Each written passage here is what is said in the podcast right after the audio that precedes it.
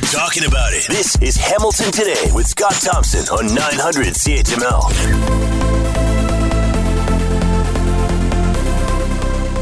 Hey, it's Hamilton today. I'm Curtis Thompson, Scott's son. Lisa Poleski and Dave Woodard are in the newsroom. Big Ben Strong is on the board.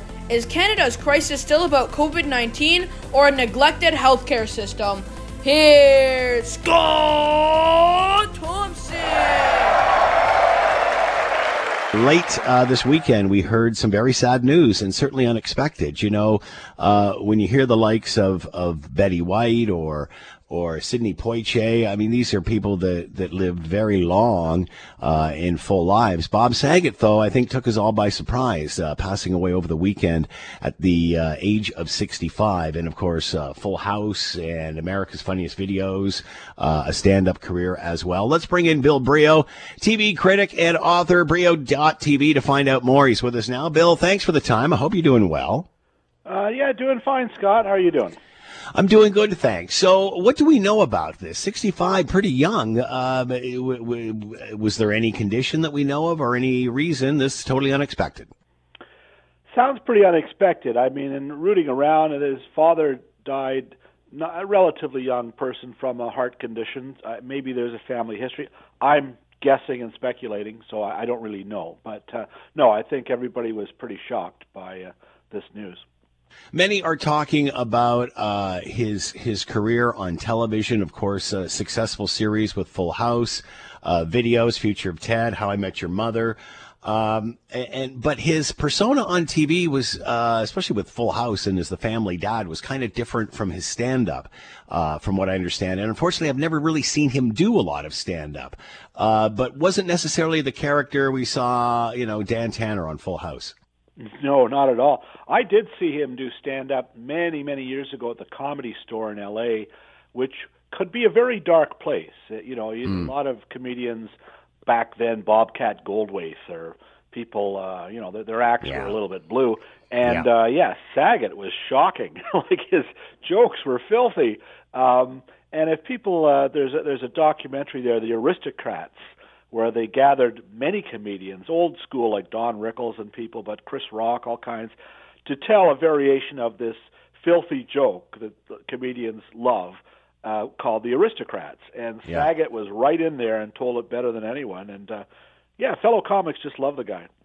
So, was his stand-up act um, uh, funny and, and and great simply because we, he had this persona of the family dad, or was this all prior to uh, his family dad image? I mean, was he known for that?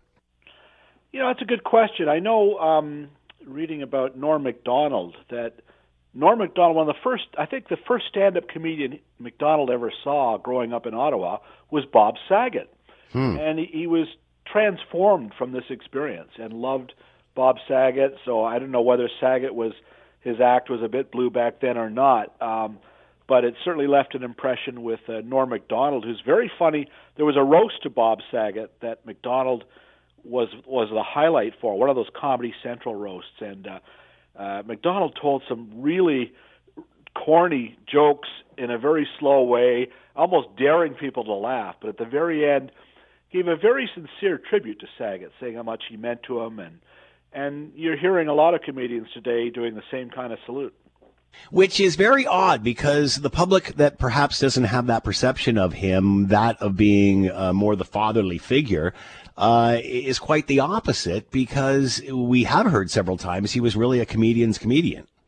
Yeah, I know. Um, and even in terms of viewers, you know, I remember way back working at TV Guide, and he was on America's Funniest Home Videos as the host at the same time as Full House, I think. You know, like and was on videos for many years, and was just a very um, he, the guy. I mean, let's face it, he looks like a dentist, right? Bob yeah, Saget. Yeah. and and you know what? Like I really didn't experience much of his, well, any of his stand up. So I only know him from videos and and Full House, and I always thought it was kind of hokey and corny, yeah, which is which is huge, is totally no, yeah, which was totally the opposite of what we're hearing about him now. Yeah, and and we're not really remembering him for this great sitcom Full House. yeah, know? yeah, I mean, yeah. It was, but it meant a lot, I think, to a generation. There's a, you know, always when somebody dies, there's a pocket of years where if you were watching that show at that point, it means a lot to you. And this was one of those shows. I just I interviewed a guy, Ham, Hamza Haq, is the star of uh, the Transplant, the CTV medical series, and he's 31, and he grew up in Saudi Arabia. And all day long on Saudi Arabia, when Ham, Hamza Haq was a kid, was Full House. It was on all the time. So he ran into uh, Bob Saget at uh, an airport in Canada, and at 14 ran over and had to have a picture taken with this guy because to him he was like the biggest star he'd ever met. Why was he so successful on TV in the types of shows that he he was in? Why not branch him out? Because you, I, I think that's what would make it so funny is seeing Bob Saget doing something really blue. How come that part of his career never branched out? You know, I don't know if it was by design, if he had a plan about his career. He did a bit of everything. You know, he was the narrator on How I Met Your Mother, mm. the, the voice looking back. He did a lot of animated voiceovers he had a long career. Like he never stopped working, and a lot of it, you know, he would just show up and be on Match Game, or he would be unmasked on The Masked Singer. You know, like he did um, so much that was accessible to a wide audience, and so maybe he didn't want to put himself into a, a an adult category. That's the brand, yeah. You know, he just enjoyed this wide audience. But it's funny because you look back at, you know, celebrating the life of Betty White last week. The, one of the things that was funny about Betty White, especially in her later years, is she would just say things that you would not expect, expect someone of her age to say, even when she was hosting Saturday Night Live. So that could have really worked for Bob Saget. Yeah, I mean Saturday. You know, they recently reran that Saturday night. Episode yeah, I saw it. Yeah, yeah, and it, and it was all basically um, jokes about genitals. Yeah, like but aren't you surprised? Aren't you surprised, Bill, at even looking at that show? So I think she was 88, so it's yeah. a little over 10 years old. How politically incorrect that show already is. That it episode. was a. I really noticed that, Scott. I don't think yeah. you could write that one today. The, no. the joke about the the PBS, the the public radio announcers yeah. enjoying the desserts. Uh, no, I don't think they could. I don't think they delicately put, Bill. Yeah, I don't think they could get away with it. And and yeah, and also the cast was very white, and it was yeah. very curious watching that episode from just what 12 years ago. How different things are today, and you couldn't mount Saturday Night Live with that same cast. I don't think. Although Kenan Thompson in his early days on that show shows you how long he's been there and, and uh, what a yeah. stalwart he now is in that show. Yeah, well, he's one of the greats of that show of all time. He's just funny yeah. every time. Very true. All right, Bill Brioux with us, Brioux.tv, TV critic and author, talking about the passing of Bob Saget. Bill, as always, thanks so much for the time. Be well. You too, Scott. New research out of the Angus Reid Institute. Three in five Canadians want less trade with China, but many express their concerns about the economic risk that comes with taking such a stand. Let's bring in Dave Korzinski, research, uh, research director with Angus Reid, and with us now. Dave, thanks for the time. I hope you're well. Thanks, Scott. Uh, Happy New Year. I haven't talked to you yet in 2022, so I hope everyone's uh, doing well. Absolutely, and back at you. Uh, I remember at the very beginning of this pandemic, and and and talking to various researchers, and the overall view of the the Chinese Communist Party had really dropped. People's view of mm-hmm. of China, I think, like ninety percent were were not happy with it. Ninety percent of Canadians. Uh, what are you seeing now at this stage? Uh, Canadians are realizing perhaps less trade, but now they're sort of uh, caught in the middle. Um, uh, what's changed here? Yeah, you know, it's interesting in that that kind of top line number that you're referencing there we did have, yeah, only 8% of Canadians saying that they viewed China favorably. Um, but that was pre uh, release of the two Michaels. And what we, what we saw actually was that um, favorability, it's still incredibly low. I mean, among the, the lowest that Canadians have of any country down there with, you know, uh, Saudi Arabia and, and, and other countries that Canadians are very critical of for human rights purposes. Um, about 16% of people view China favorably now. But the you know the challenge there is that China does represent you know more than a hundred billion dollars worth of overall trade every year. Um, so I think there's this tension in both in the government um, because of some of the ongoing issues and the tensions that have been really occupying a lot of the, the federal government's time over the last couple of years, uh, and also in, in the Canadian population, where people are really talking about, you know, what is the best way to handle this relationship? Is is China a trading partner that we want to keep, um, you know, diversifying trade with and expanding trade with, because it is such a rich market um, for a lot of those Canadian purposes? But there's a real tension. People are pushing back and saying, "I don't know if if, if that's the best plan." Um, so yeah, there's a, there's a lot of very interesting conversations going on right now, and, and that continues today with Canada announcing that their pursuit of a deeper trade links with Taiwan, which is not going to uh, play well in Beijing.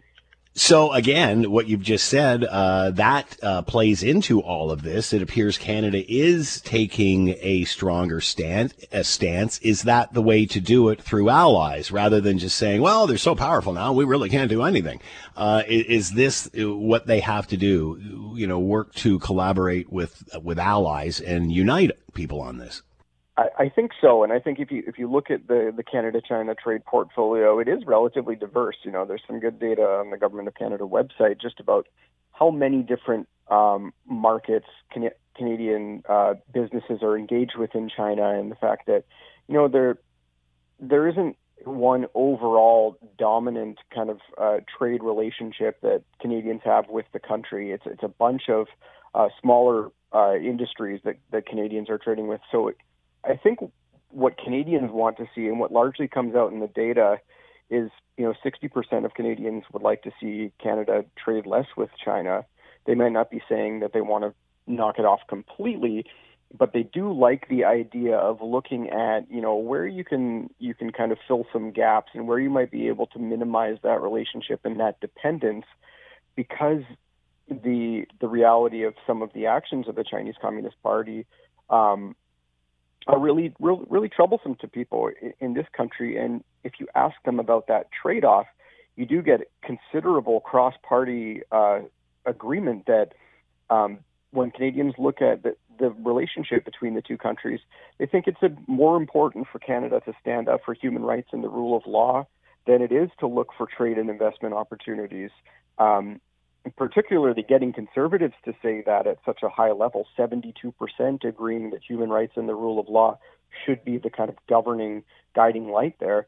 Um, I think that's a really powerful statement about what the Canadian public is looking at. Um, they're looking past the the, uh, the investment opportunities and, and the fact that it is such a, a rich market to, to be engaged in for, for Canadian companies.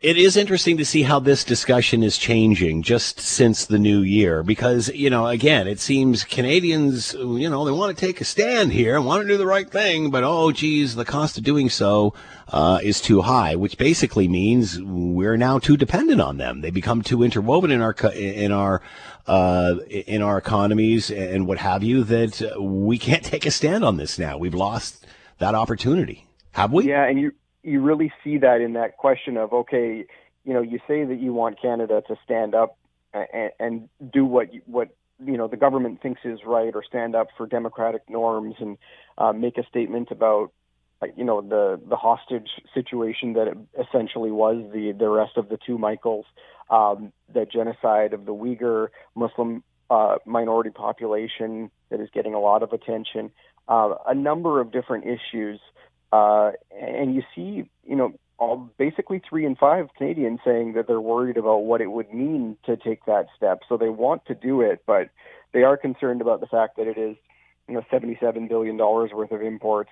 Um, I think though, if, if you can work with, with, is that saying Dave that, are you saying Dave, is this saying that Dave, it's too late?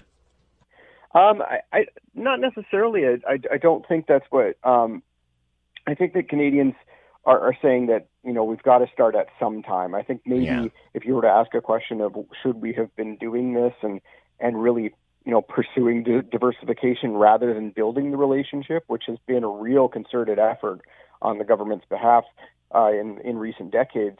Uh, I think Canadians are looking back and saying, you know, maybe that wasn't the best path, and maybe we should have been seeing what other allies in the ASEAN we can uh, really build with, uh, rather than China. So I think there's probably frustration that uh, there hasn't been a ton of action taken yet, but a sense that you know now is as good a time as any. it's amazing how opinions have changed because I remember back in the 80s, the 90s, early 2000s, I mean, China was the golden goose. Nobody, everybody couldn't wait to get in. And now, boy, the whole thing uh, has spun around. I mean, the golden goose still may be there, but the perception of it certainly has changed. Yeah, Dave, it's, it's interesting to know how that changes in public opinion, too, because even as, as close as, you know, 2015, there were a considerable portion of Canadians who said, you know, China is the way to go. We've got to keep building uh, mm. When Trump came in, uh, there was some pressure to move away from the U.S., and now Canadians like the idea of moving back there. There's these things do change often, um, and I think it's important, you know, to get the opinions of Canadians. But you know, they're we're not the ones making those decisions, and uh, there are considerable economic consequences. So it's an interesting uh, issue to be watching here in 2022. Dave Korzinski with us, research director with the Angus Reid Institute. Dave, as always, thanks for the time. Be well. Thanks, Scott. You too. You're listening to the Hamilton Today podcast from 900 CHML. PJ Mercanti, CEO of Carmen's Group, great article in The Spectator uh, in the last few days. You can find it on their website. Time for a referendum on lockdowns. PJ Mercanti with us now. PJ, thanks for the time. I hope you're well. Well, thank you, Scott. Great to be on. I don't want to ask you how business is because I can only imagine how that is. Everybody knows somebody who's got a wedding or something has been canceled several times now. But what are your thoughts? Is this discussion changing now that we are all vaccinated?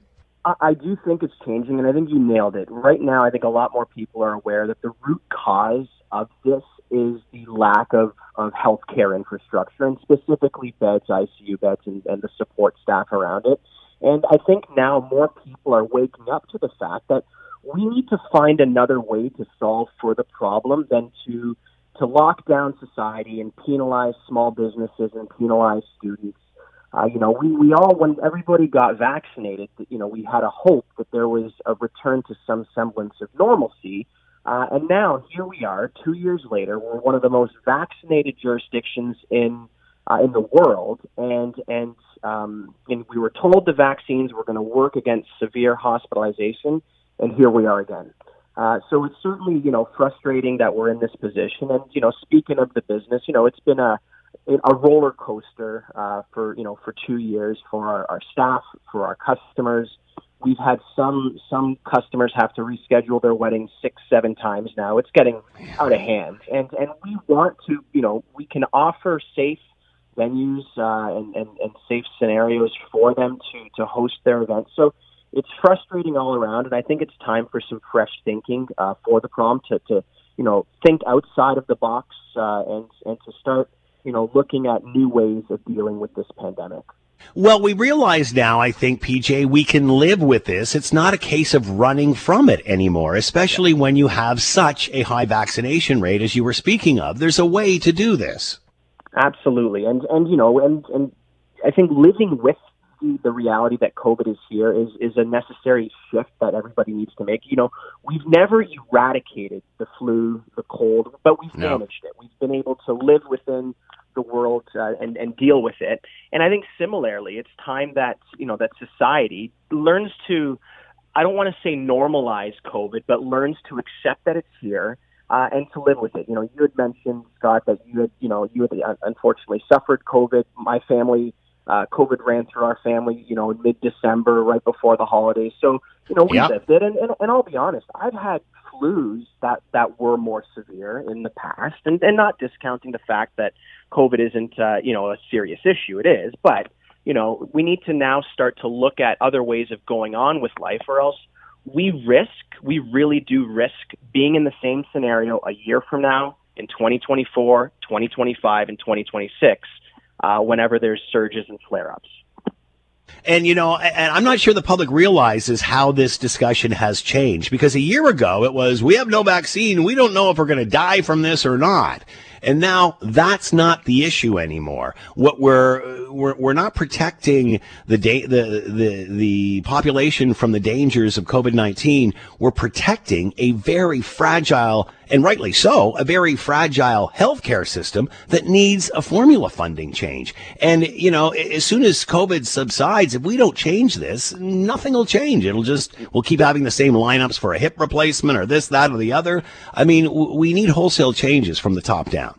Absolutely. And right now, and what a lot of people don't realize is that before the pandemic, hospitals in Ontario were at 96% occupancy. They were fragile before COVID hit.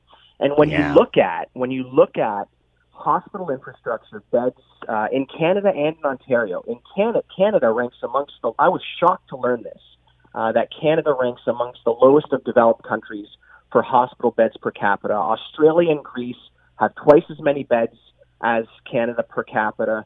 Germany has four times. Japan has six times as many beds. So their infrastructure is much um, you know better built. And Ontario, relative to the rest of Canada, I think right now 800 residents.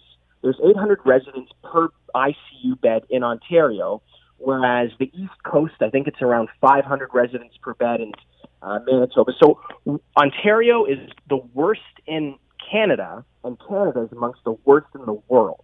So this is really when you look at the root cause. The root cause is the lack of, of infrastructure, and this is where I think right now we need real policy innovation. We need appropriate resource allocation with the hundreds of billions of dollars in new debt that our governments, both provincially and nationally, have incurred. Yeah. We could have built many, many hospitals across the country to deal with this.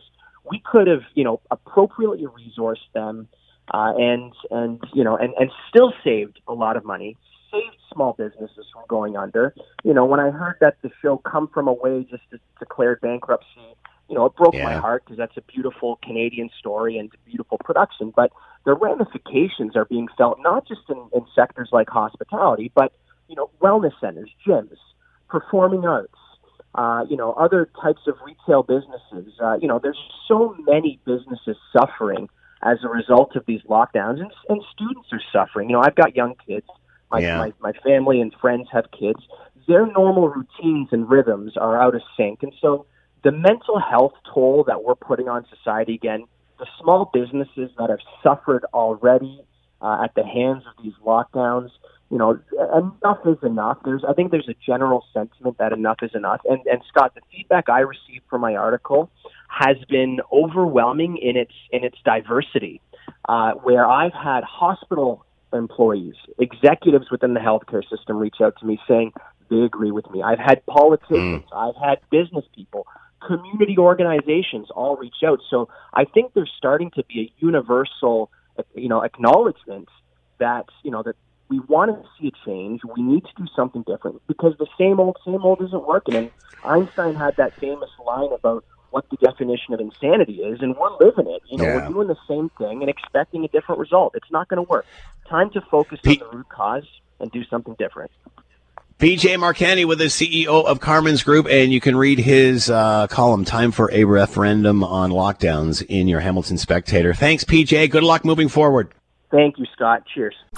Making their way around the virtual big round table is Lisa Pileski and Dave Woodard. Hello, table heads. Good to have you all here today. Hope you're all doing well. Happy Monday. Yes, indeed. Oh, I forgot it was Monday. Thanks for reminding me Anytime, of that, Dave. there you go. All right. Uh, we heard over the weekend, late over the weekend, that uh, Bob Saget had passed away, uh, and only 65 years of age. Obviously, uh, last week it was Betty White and and Sidney Poitier, who were obviously ha- had lived much longer, and uh, and well, both I think. Uh, well, yeah, 90s, uh, almost 100, and certainly 95. Bob Saget only 65, known for Full House, America's videos, and stand up. How are you going to best remember Bob Saget? Is the poll question of the day on our Twitter page. You know, I um. Uh, I never really saw a lot of his stand up. I didn't see any of his stand up. I, I haven't seen any of Bob Saget's stand up really. So I only know him from Full House and America's videos. So I have a very um, uh, uh, Wholesome? opinion of Bob Saget, but I hear his stand up was absolutely raunchy. So now I have to go back and look at that because th- that'll be quite the uh, uh, quite the difference. But Dave, let's start with you. What are your thoughts? Uh, what are you going to remember this guy for? Uh, the first thing you need to do, Scott, is you need to Google uh, Dave Chappelle and Bob Saget, and that should give you everything that you need Oh right man! there. Well, Dave Chappelle, I've seen plenty of. Uh, he's sharing a stage with uh, Bob Not- Saget. There, it wasn't a stage; it was part of the Dave Chappelle show. But at any rate, Yeah. you watch that, and you'll get a good idea of some of the stand-up stuff. It was very raunchy. Um, and and to be honest, as as much as I, I enjoyed watching Full House when I was a kid, as much as I loved to watch America's Funniest Home Videos before YouTube was out, uh, I think that the the big thing that I will be reminded of with Bob Saget is that raunchy stand up and maybe even some of the comedy networks uh, uh, roasts that he was a part of because mm. it, it's it's shocking when your when your childhood is all about how wholesome and good this guy is and then you see him on a stage saying things you could never believe would come out of his mouth. So I think that to me uh, is going to be the the thing that sticks in my mind the most about Bob Saget. I was talking to Bill Brioux, TV critic, about this last hour, and you know the discussion we had is why didn't we see that side of him more on TV? And and you know Bill said obviously he's he's protecting or may have been protecting an image here, but you know again it reminds you Betty White. What made her so funny, especially in the latter years, where you was because you didn't expect this lady to be saying that. So uh, are you are you surprised he didn't venture there uh, with his career date? No, I, am not because I'm. Uh, you have to also think about you know TV in the early '90s and yeah. uh, and the late '80s, and and if you wanted to get on, I mean, it wasn't long ago where Janet Jackson pretty much her career was destroyed yeah. because of a, yep. a, wardrobe malfunction on national television. So, yep. uh, I mean, if you think about it, you know, even going beyond that, it, it's no it's no shock that if you know Bob Saget wanted a uh, wanted to get any kind of paycheck that he would have to go definitely go down the, the G aisle.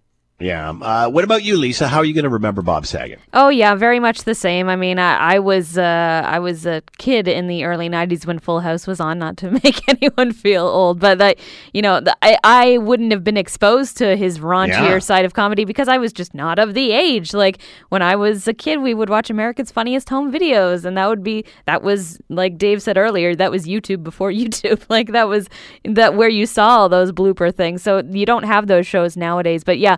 I remember hearing, I think my first exposure to realizing that he was not the wholesome uh, like image that I knew him for was hearing about his aristocrat uh, aristocrats yes. joke, yes. Um, which was apparently uh, in that movie was he had like the worst one. Um, and I never saw the movie, but I had to like look up each of the different jokes because I was just morbidly. I'm going to have to do that now because uh, yeah, I've completely got the Ron Bob Saget or certainly the yeah. Well, I think maybe I maybe I should stay with a wholesome view. I don't. that's know. I was saying that it, it, would be like if you saw Mister Rogers starting like le- uh, letting out and unleashing so many like swears. It would just be so shocking. Just in my childhood, no. So maybe speaking, maybe protect speak, it. Speaking of old, I remember comedy albums. National Lampoon used to do comedy albums, and they did a great version of Mister Rogers. I'll I'll let that one be, and you can look that up.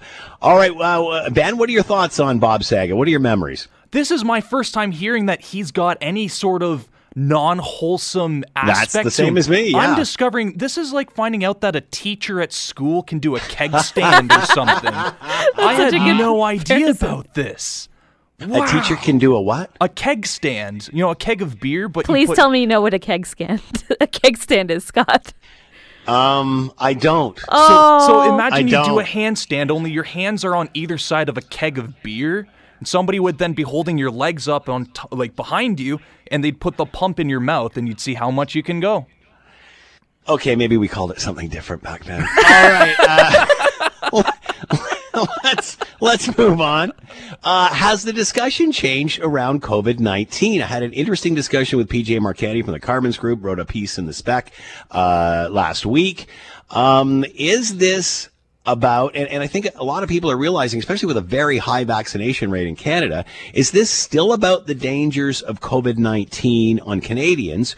Or is this about the dangers of a neglected healthcare funding formula that is unsustainable? Because it seems we're, we're still banging about lockdowns and mandatory vaccines and getting the last 10% of the population vaccinated when really at this point, it's, it's about the healthcare system. What are your thoughts? We'll start with you, Dave. I think that this is a, a problem that it, it, it it's been there since before COVID nineteen. I think you know we been used there to talk. About, yeah, we used to talk about bad flu years and how we just weren't really uh, ready for any kind of um, uh, any kind of issues with intensive care units. I mean, every year it seemed like we do a story talking about how ICUs are at overcapacity. And I don't know if it's necessarily about a funding formula. I do know it's about, you know, healthcare and how we prioritize that money.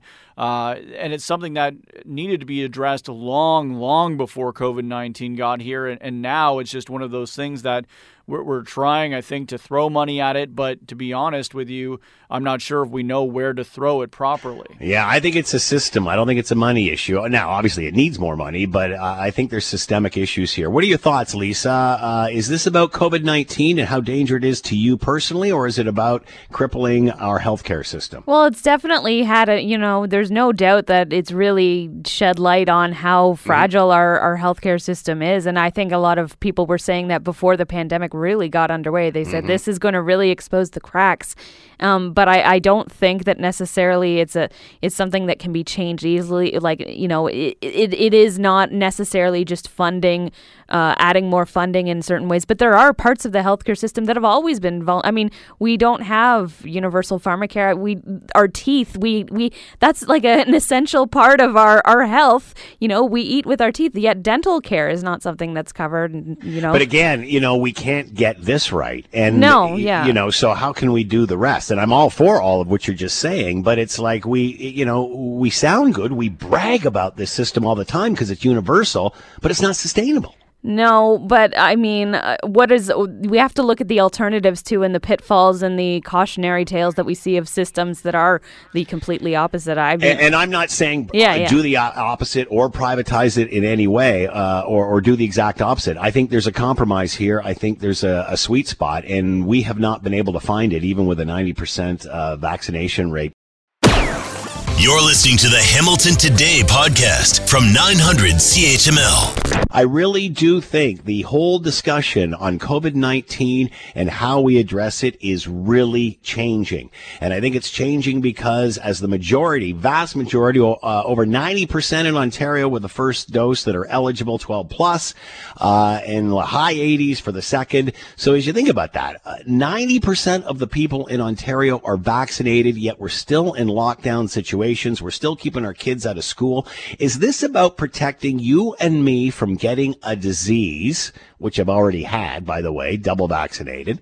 Is it about that and keeping us healthy? Or is it about taxing an already overstressed system that we've been burning out and running full open uh, for the last two years? And now we are seeing the cracks in the system. And rather than addressing the cracks in that system, we're we're berating the last five or 10% of the population to get vaccinated, making it mandatory as if this will solve our health care issues. Is it still about COVID-19 or is it now about Canada's funding formula and a neglected healthcare system. Let's bring in Dr. Shawn Whatley, uh, practicing physician, author of When Politics Comes Before Patients and Why and How Canadian Medicare is Failing, uh, and is with a, also a senior fellow with the Macdonald Laurier Institute. Uh, Dr. Shawn Whatley with us now. Uh, uh, doctor, thank you for the time. Hope you're doing well. Yeah, you also. I can't, you you had COVID and you're better. I mean, that's fantastic. Yeah, and um, I've I've run into lots of people who have had who've been vaccinated and got and, and certainly got the milder version of it and moved on. Is this discussion still about how COVID nineteen affects us, or is this about uh, avoiding the discussions of a neglected funding formula that is is is keeping our healthcare system in in, in a position of unsustainability? Well, the way you set it up was just perfect. So you said, "Listen, we're all focusing on the on the infection, and we're not looking at the system." I think the challenge here is to keep both things in mind at the same time, and it's very, very hard, right? We have to walk and chew gum. So on the one hand, we have a virus. However, I think we're working hard, right? People are staying home, washing their hands, wearing masks, getting vaccines, doing everything they can possibly do. At the same time, we now need to return our attention to the healthcare system, which has been suffering for decades. And so kudos to you for raising it on your show.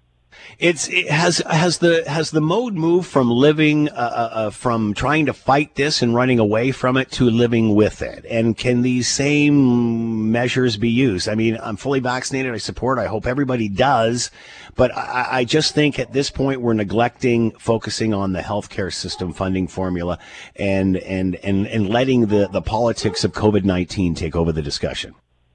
Well, as you know, every virus goes from pandemic to endemic, which means it hits us hard, makes us all sick, but then eventually humans learn to live with it. And so we're hoping that we're into that phase. Certainly, I, I published an article, co authored it last fall in in the mainstream media saying that we need to learn how to live with it.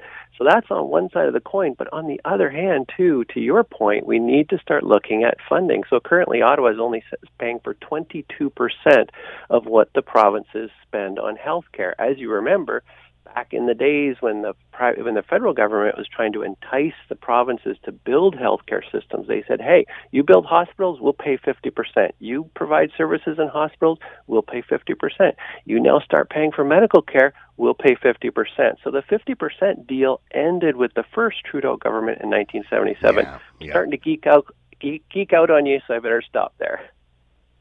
But you bring a very valid point because Canadians are very quick to brag about that, but it's like they remember the 1950s but forget the 70s, 80s, 90s, and everything. That, whoops, everything that came after that.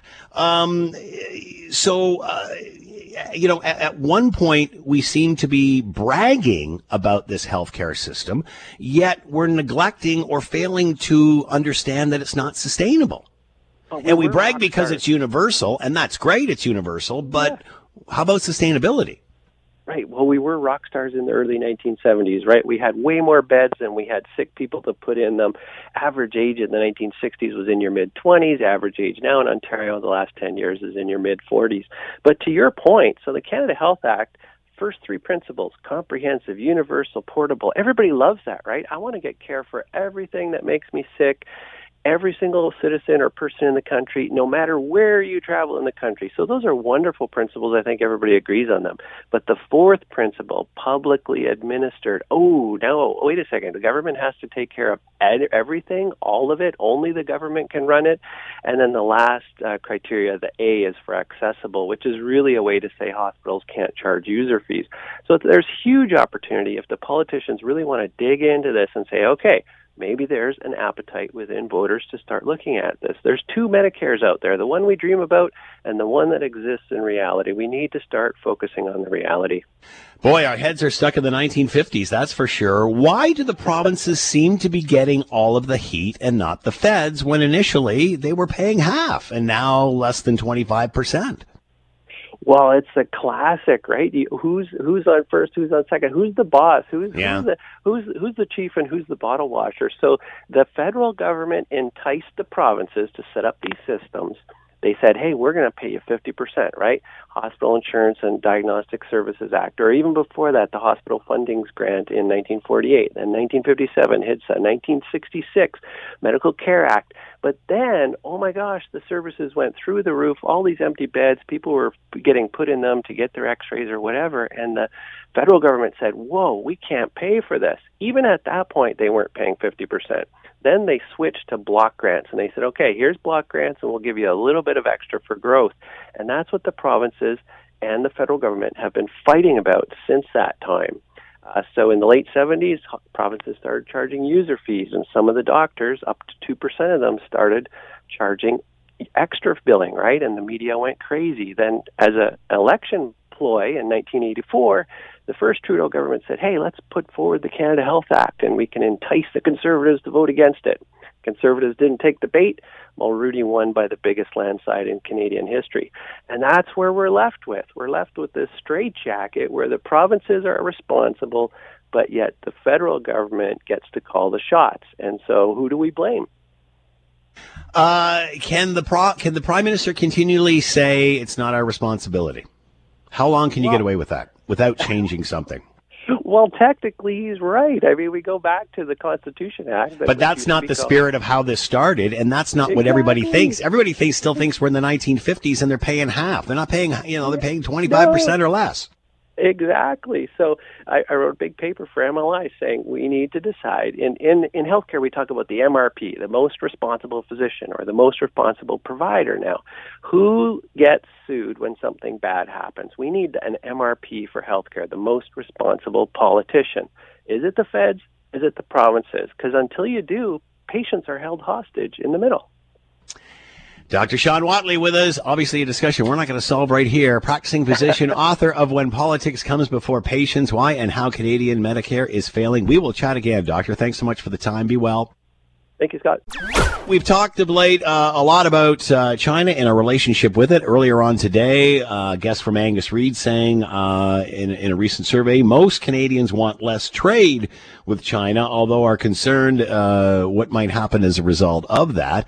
Uh, Foreign Affairs Minister Melanie Joly has been quoted as saying that Canada is looking for a new strategy in dealing with China. also, the same person that said that the two Michaels were on parole, but we'll talk more about that later. Let's bring in Elliot Tepper, professor of political science, Carleton University, with us now. Elliot, as always, great to have you here. Happy New Year to you. Thank you, and Happy New Year to you, Scott. So, uh, what's different today with the uh, foreign affairs minister saying what she has said? What's different today than before?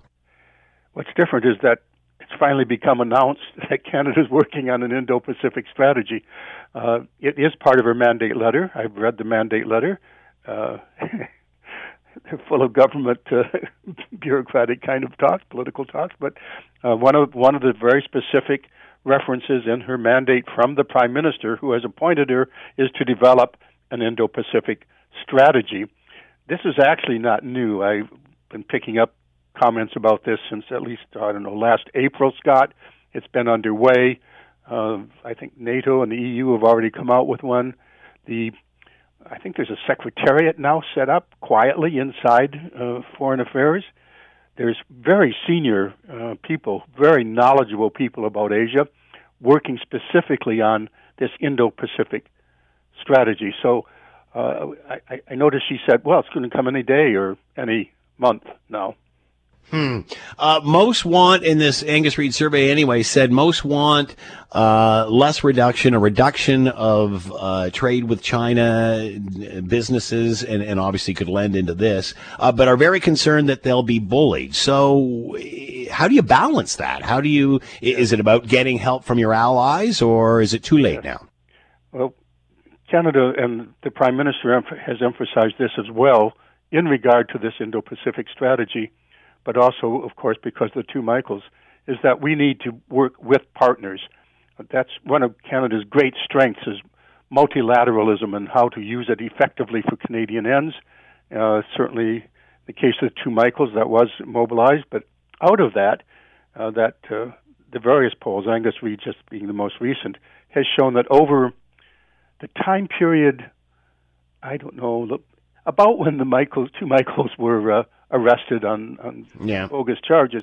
But about in that era, the opinion of China has just gone down. Canada has played a role in that, uh, and certainly inside Canada you see that. But that's uh, that's true across the world in a lot of places, and it's uh, it's because in part we have played a role in it, but also China has been acting like a bully. Uh, this the Xi Jinping regime has said no more hide your strength and bide your time, uh, which was Deng Xiaoping's mantra. You know, we'll grow strong, but don't scare people with it. He's saying we're ready. And wolf warrior diplomacy, which you and I have discussed in the past, is now there. So, what's happened in Hong Kong and uh, has really raised a lot of um, awareness. What's happened to the Uyghurs, and then that reminds people about what happened in Tibet. So, remember, Canada has passed a resolution pretty well unanimously that uh, there's genocide going on in, in uh, Xinjiang. and there's a special was a special committee set up in Parliament specifically to deal with China. So, what to do about China that is here as a de facto superpower has basically taken over the South China Sea, uh, which it has historically no claim to, and is a threat, therefore, to the um, I'll give you some vocabulary because the Indo-Pacific is a fairly new concept uh, brought into prominence when Prime Minister Abe went to the parliament in New Delhi and said in 27, you know, there's a confluence of the two oceans and we have to work together. That's India on one side and Japan on the other side. Well, you know, this is clearly aimed at what to do about China. Uh, is China trying to change this uh, perception of them in Canada? We're hearing all kinds of interference that they've had in past elections, trying to get uh, especially Chinese Canadians from spreading this sort of message. Uh, uh, what is China's reaction to this change in stance? Well, China has basically said either you're with us or against us in response to the article you're discussing. Uh, do you want to be a partner or don't you? Do you want to be an enemy? So they're saying uh, we're here. Um, they're not saying let bygones be bygones. They're not apologizing in any way, but they're saying, and I, and I think this is an important point. They're saying, okay, now it's time for Canada to decide, and I think that is what's coming to a head right now. I think Canada is at an inflection point in its dealings with China and more broadly uh, with the Indo-Pacific. The other term I was going to use is free and open Indo-Pacific, which has come along as part of the new emerging vocabulary. You have to have freedom of the seas there and rule of law, and you can't let China close it off. So we are at an inflection point. The two Michaels are back. We've not announced what we're going to do with Huawei. Uh, our Five Eyes partners, four out of the five, have said we're not going to let Huawei be part of our uh, 5G infrastructure. Canada has not yet made an announcement, even though the two Michaels are back. There's a vacancy in the ambassadorship to China. There's some uh, public pressure, public uh, commentary in the press saying, well, let's this time let's appoint a professional Canadian diplomat. Some names, very interesting names, people I happen to know, um, uh, have been put forward. So we are at an inflection point with China, and therefore the Indo-Pacific strategy uh, is part of that. And why are we waiting? I suspect, Scott, that we're waiting because the U.S. hasn't made it so clear. Hmm. Uh, we've only got about. And hey, we've got less. Know, that, that's us. We've got less. We've got less than a minute left here, Elliot. I want to ask you: sure. Is Melanie Joly qualified to be the foreign affairs minister? Absolutely, um, the prime minister appointed her. because I'm going back to you know a few months ago, weeks ago, when we were asking yes. if uh, you know why the two Michaels hadn't spoken, why we haven't heard from them, and she said, "Well, they're under parole." They're, she used yes. the word parole, and then never we never heard anything more about it. Is she? Well, qualified? actually, unfortunately, we did because the very shortly after that, the Chinese then said, I think their their ambassador here said, "Oh yes, right, they're on parole," and we hadn't heard that. And people who watch it very very closely said, "Say what?" Uh, they used more pungent language. So yeah, the um, uh, this is our what fifth foreign minister in six years. The the foreign policy of Canada is ultimately uh, set by the prime minister. The gravitas of the of the person holding that position clearly matters. Uh, Marc Garneau had gravitas. We'll have to see if um, hmm. our new foreign minister can earn her way into that kind of gravitas. But she does speak for Canada. Elliot Tepper with us, political science professor, Carleton University. Elliot, always a pleasure. Thanks so much for the time. Be well. Yeah, and to you. Take care. We've been talking at length uh, over the course of the show. Is this still about the dangers of COVID 19 or is it the dangers of a woefully inadequate healthcare system that is in need of a new funding formula that had problems long before COVID-19 existed. So here we are as a, uh, one of the highest vaccinated countries in the world. And instead of focusing on our healthcare system and what it needs and the exhausted professionals and, and, and workforce behind it, we're, you know, we're talking about making, you know, the provinces should be making this mandatory. We should be holding people down and making sure they all get vaccinated. And, and I'm all for vaccination. I'm there. But how much more can we do? And instead of focusing on lockdowns and reacting, why aren't we focusing on the issue? And that is we've got a healthcare system that can no longer keep up and COVID-19 has exposed this for all to see. When this started, the federal government paid half, the provinces paid half. Now the feds pay less than 25% of that, and there's other more complicated formulas that dilute the whole issue. How do we get back to where we were. Bring in Dr. James Tiessen, Director, Master of Health Administration, Community Care, Associate Professor at the Ted Rogers School of Management, Ryerson University, and with us now. Doctor, thanks for the time. I hope you're well. I am fine, thanks. And, I, and how about yourself, Scott? I'm really wound up about this. I've been knocking glasses off the desk since this started. Are is this discussion changing, Doctor, from uh, you know running for our lives and, and hiding from this disease as opposed to learning to live with it? I think we are going to have to learn to live with it. Um, and this is going to go on for years. We're going to have variants, and our full system is going to have to figure out how to manage it and get used to it. How do we? What are some of the options moving forward? We know about the problems. We can point to it all. It's it's in front of our faces now. Uh, is it about the federal government offering more money, getting it back up to fifty? Is it about the provinces being better? I mean, if the feds can't pay for it, how can the provinces pay for it? Is it a balance of private? What are some of the options we have? Well, one of the the problems obviously is when federal and provincial responsibilities were you know set more than 100 years ago healthcare wasn't a big deal. And the provinces are saddled with it now so certainly the provinces could use more help as it's become um, just more expensive as you're suggesting. But i don't think that um, just getting more money is going to be enough. What what do we need? Well you, I, I, think one of the lessons, as you as you were saying, um, this um, pandemic has really exposed um, issues in our healthcare system. I really don't want us to forget the problems in long term care. That was the message early, mm-hmm. and I really hope we run with that. That sector certainly needs more money. Um, and hospitals, as as you're suggesting, are exposed. There's almost no no slack in the system. They're running at um, full capacity. So obviously, one way to fix that would be to certainly build more capacity.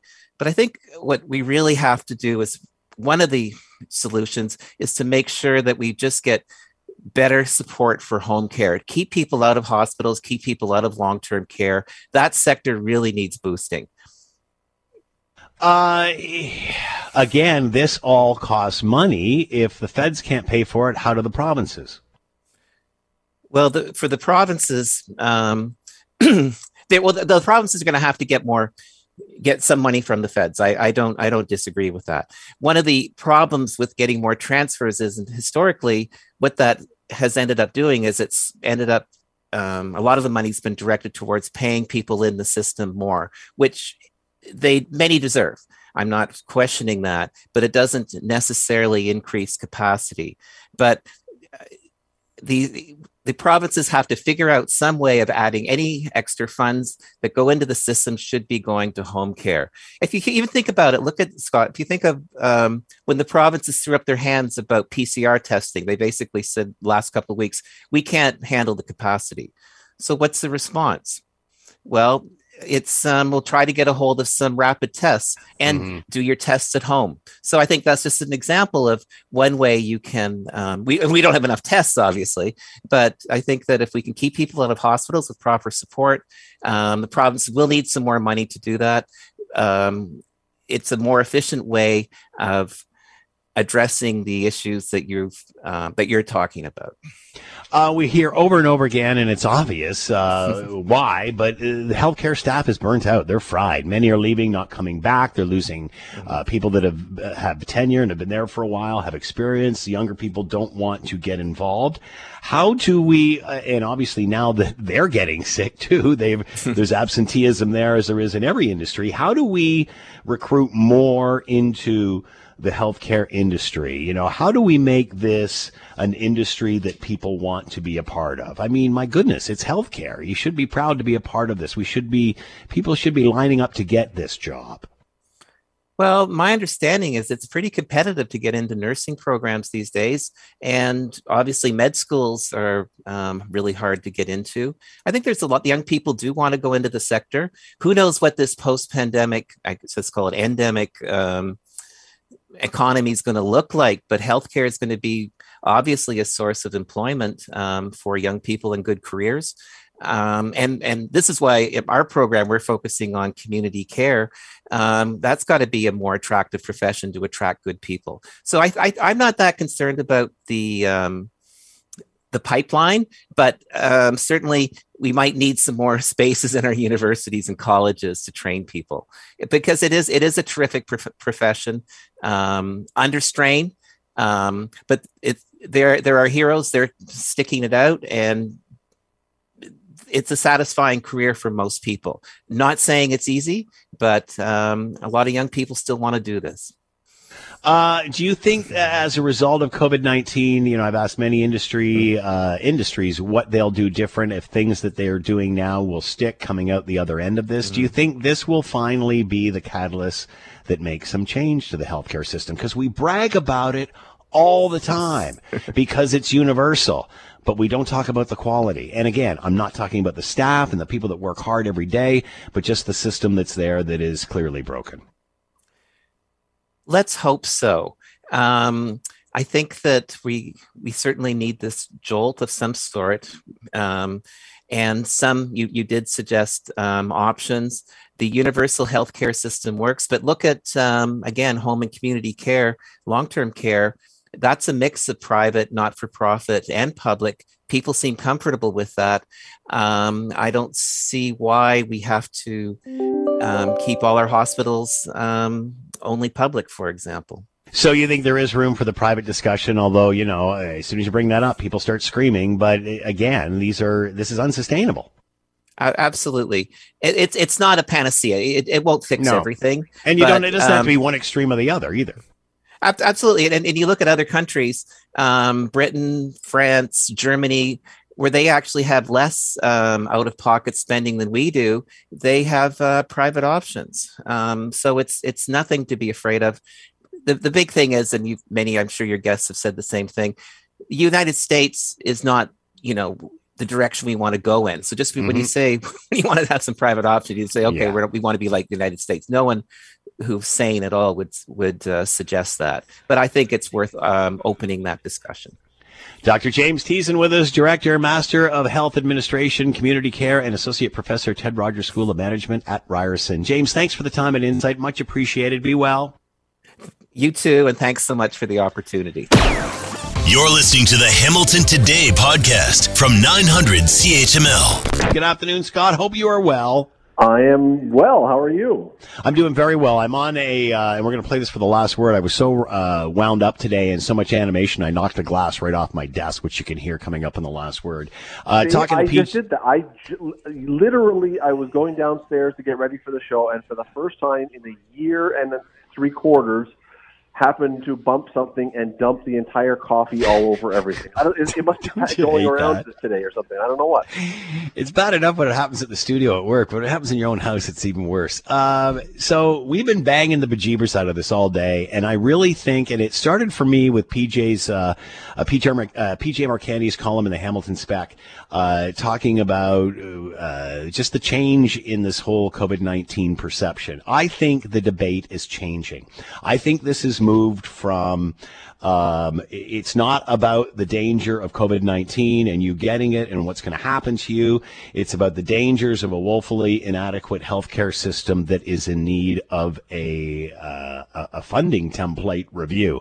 Uh, and I think we're talking about try, you know, berating the last five to 10% to get them vaccinated. And I'm all for that. Let's get them vaccinated. But more lockdowns, uh, mandatory vaccines. The feds want the provinces to have mandatory vaccines. What we're not focusing on. They're not protecting us from COVID 19 anymore because you get it and you're fine if you're fully vaccinated. I'm proof of that. Uh, what we're doing here is we're protecting an extremely fragile uh, healthcare system, which we all brag about, but is riddled with holes and on its knees at this point because we've been running it wide open for two years and the people, the great workers, the men and women are completely wiped out. They're exhausted. And instead of focusing on a new funding formula to fix this, because it used to be 50-50 for the provinces and the feds, now it's like 25% from the feds. Instead of talking about that, we're like, we need to be more like, we, even more vaccination. You're not, you know, even if you get 100% people vaccinated, you're not going to fix the healthcare system. Has the discussion changed? So okay, so we're we're on the same wavelength as far as spilling beverages, and now it turns out we're on the same wavelength because the first thing we're talking about on the show tonight is this very. Topic. I think it's changed, Scott. I think it's changed. But here's one of the places where it's changed, and this is what we're going to talk about. And when I say this, there are some people who may need the healthcare system because they're going to go into cardiac arrest when I say this. But there is an increasing. If you look at a new poll that's out, or recently new poll, recently new poll there is an increasing number of Canadians who are saying they are open to the concept of having more private health care, more not just relying on the public system and dumping extraordinary billions in saying, well, if we pay 100 billion it's going to be okay, but 200 billion it'll be even better because Canada spends per capita among the highest in the developed world on healthcare and our system and gets even the before. COVID was with longer waiting times than most people and has other problems. And so now people are saying maybe it's time to consider the alternative and open our thoughts to the idea that hey, maybe if we say we can allow private health care, some of the people who are waiting in line who will still pay their health care taxes, they don't get out of it, but now want to pay extra they'll get out of the line and make the line shorter for those who are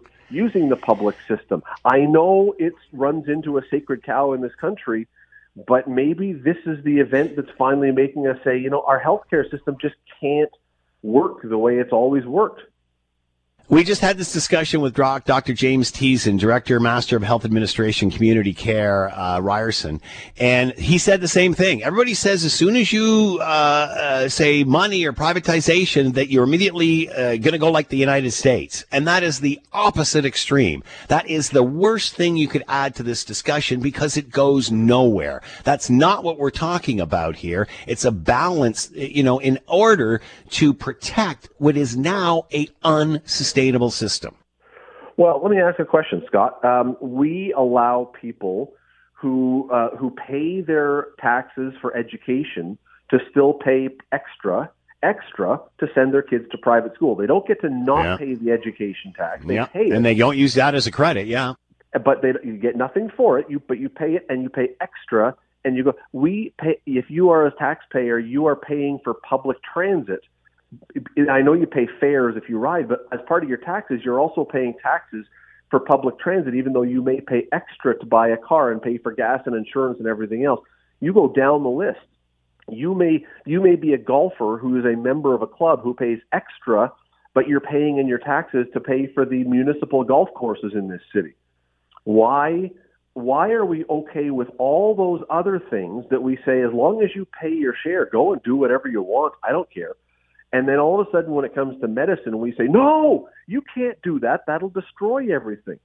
And there and look, there may be a good argument there, but I just think that the that good argument may have a little bit of an other argument now because we're seeing the shape the shape of our healthcare system and saying something has to change. Maybe what we're talking about right now isn't it, but something has to change. And I'm not sure that simply pouring billions more that we're already so far in debt. I don't think we have those billions more to just randomly dump in there. And where if just because you have billions more, Scott, you said it. The doctors and nurses and everyone else, they're exhausted. If you suddenly in, throw billions more, do you suddenly, by magic, have billions or tons more doctors appear?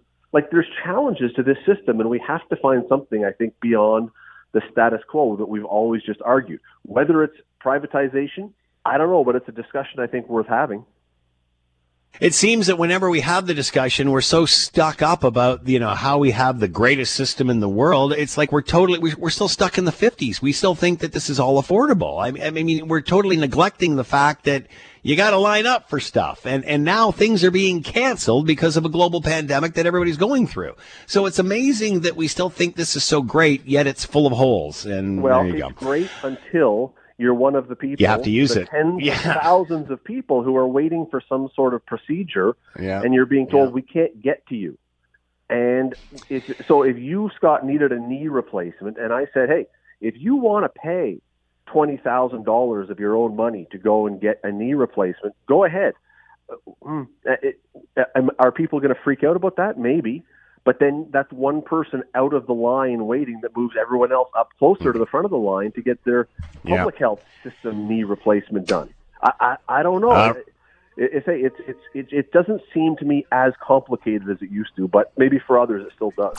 Thank you to Ben and who else is in there? Liz and Dave and Lisa for producing. As always, we usually leave it to you, but this time we're going to leave the last word to my glass, which I bowled off the desk in my passionate interview. They remember the 1950s, but forget the 70s, 80s, 90s, and everything. That, whoops, everything that came after that.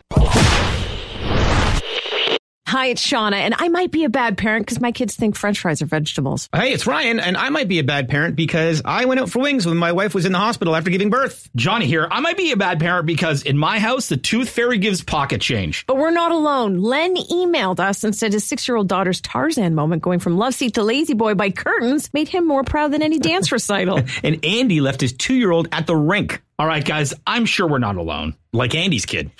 For stories and confessions like this, make sure you check out our podcast. It's called Bad Parents, and it's available wherever you get your podcasts. I left a glove at the rink.